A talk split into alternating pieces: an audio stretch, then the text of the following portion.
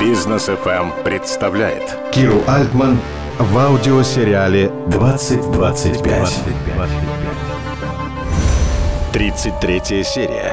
Дневник наблюдателя. Друзья Ноа. Экономист Константин Ордов рассказывал Кире Альтман о том, что он думает о проекте НОА и почему, по его мнению, международные компании и корпорации будут остро нуждаться в подобной технологии совсем скоро. Первое, что сказал мне Константин Васильевич Ордов, доктор экономических наук, заведующий кафедрой финансовые рынки в университете имени Плеханова, когда мы встретились в студии «Бизнес ФМ», меня очень насмешило. Это касалось того, как он воспринимает нашего изобретателя, создателя проекта «НОА» Виталия Жарикова. Этот проект для меня ассоциируется с Экзюпери, «Маленьким принцем». И да мы помним, что? что... Да, прямая цитата. Есть такое правило. Встал поутру, умылся, привел себя в порядок и сразу же приведи в порядок свою планету. И мне кажется, этот проект, как ни один другой, для нас является поучительным, привлекательным и что-то из нашего наиболее светлого, что ли, восприятия этого мира. Я на самом деле затеяла этот сериал просто потому, что мне очень хочется, чтобы люди, которые что-то придумывают талантливое и нужное миру, живущие со мной в одном городе, чтобы они прозвучали и чтобы у них получилось делать. И я очень долго убеждала нашего изобретателя в том, что ему нужно стать публичным человеком, заговорить. Мне хотелось, чтобы это происходило в режиме реального времени, то есть как он идет, этот путь от изобретения, от идеи до создания. Так вот, чтобы мы это и рассказывали. Всю дорогу меня интересовало, поскольку он сейчас сидит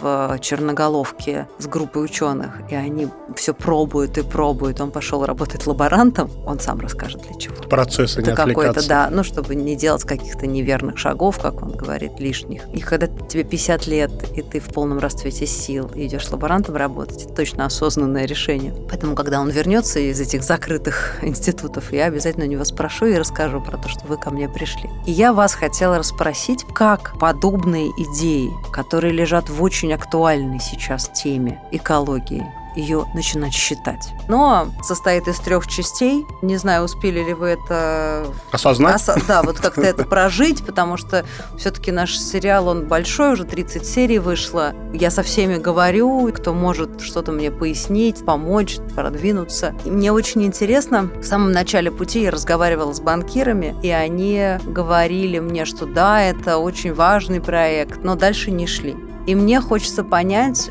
вот если мы говорим про деньги, то сколько может стоить такая технология и как вообще начинать ее считать, с какого места?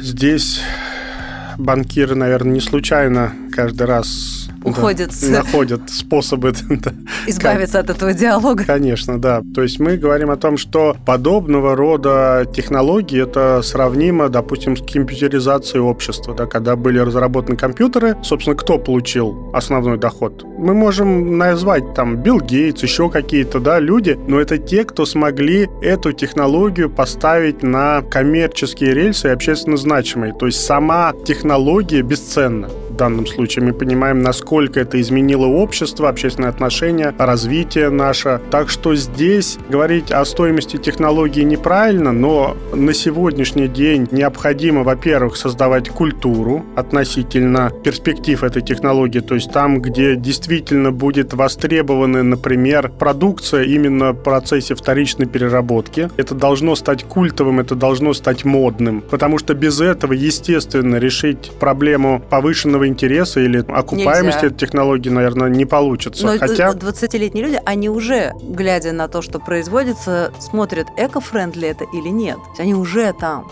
Да. И это уже модно. Да. Остается еще добавить им возможностей, которые на сегодняшний день отсутствуют с точки зрения персонализации. Мы можем с вами в настоящее время сказать, что практически до бесконечности ценность этого продукта, в зависимости от того, какой экономический эффект, насколько быстро, насколько широко эта технология может быть интегрирована в жизнь нашу, и мы даже не можем предположить, насколько за ближайшие три года востребованность данной технологии может увеличиться, а мы понимаем, что дефицитный ресурс дорожает как на дрожжах. Стоит, во-первых, понимать, что технология, мягко говоря, имеет огромнейший потенциал роста стоимости. Но с другой стороны, если думать исключительно о цене, то вдруг неожиданно мы можем нашего с вами да, сбить с пути истинного. Да. Но он уже прошел все стадии умения зарабатывать деньги, он уже да. состоялся в этом смысле, ему правда хочется, я так говорю про него в третьем Конечно. лице, потому что его с нами нет в студии, ему хочется оставить след, ему действительно очень важно сделать что-то стоящее для мира. Это серьезно. И он настолько скромный человек, насколько можно себе представить. Он действительно похож, кстати, на героя Экзюпери, у него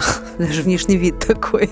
На сегодняшний день, например, говорить, что эта технология стоит 100 миллионов, триллионы, бесполезно. Мы говорим о том, что на сегодняшний день мы можем, например, в рамках инвестиций и четко понимая, что следующий шаг и следующий этап, когда может быть существенно пересмотрена стоимость, синхронизирована с названием вашего проекта 2025, я имею в виду да, тоже книги, да. да. Всего лишь еще три года, и если мы увидим этот опытный образец, если мы увидим некие эксперименты по реализации этой технологии, да, то для нас станет более понятно, какие издержки необходимо понести, какие доходы, какие к тому времени будут действительно и налоги, и штрафы за да, утилизацию да, одежды. Да. Вот да. Европа уже приняла на законодательном уровне и к 2025 году запрещает окончательно выбрасывать одежду. Подождите, мы к 2025 году с вами все равно придем, видимо, к тому, что у нас появится вот этот так называемый трансграничный углеродный налог. То есть компании будут, может быть, умолять, чтобы эту технологию им в том числе предоставили, потому что она будет иметь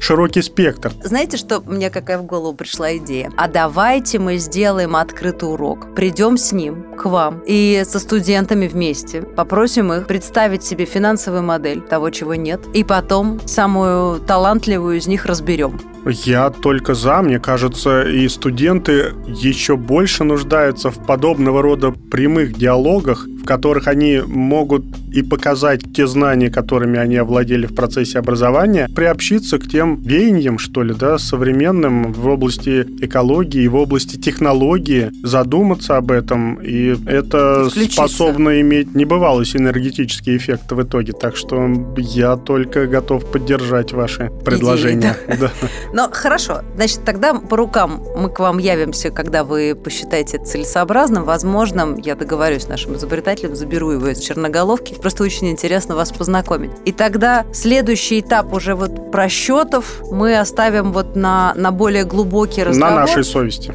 да. На вашей совести. Да.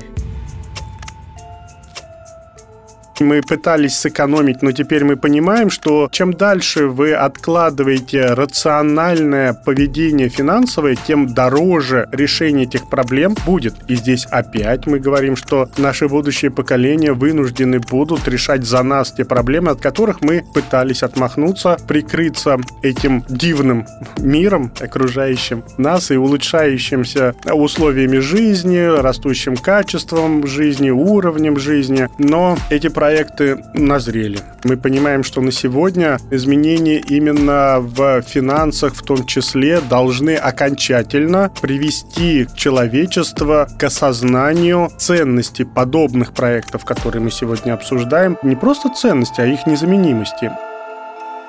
Константин Ордов, Кира Альтман. 2025. Продолжение следует.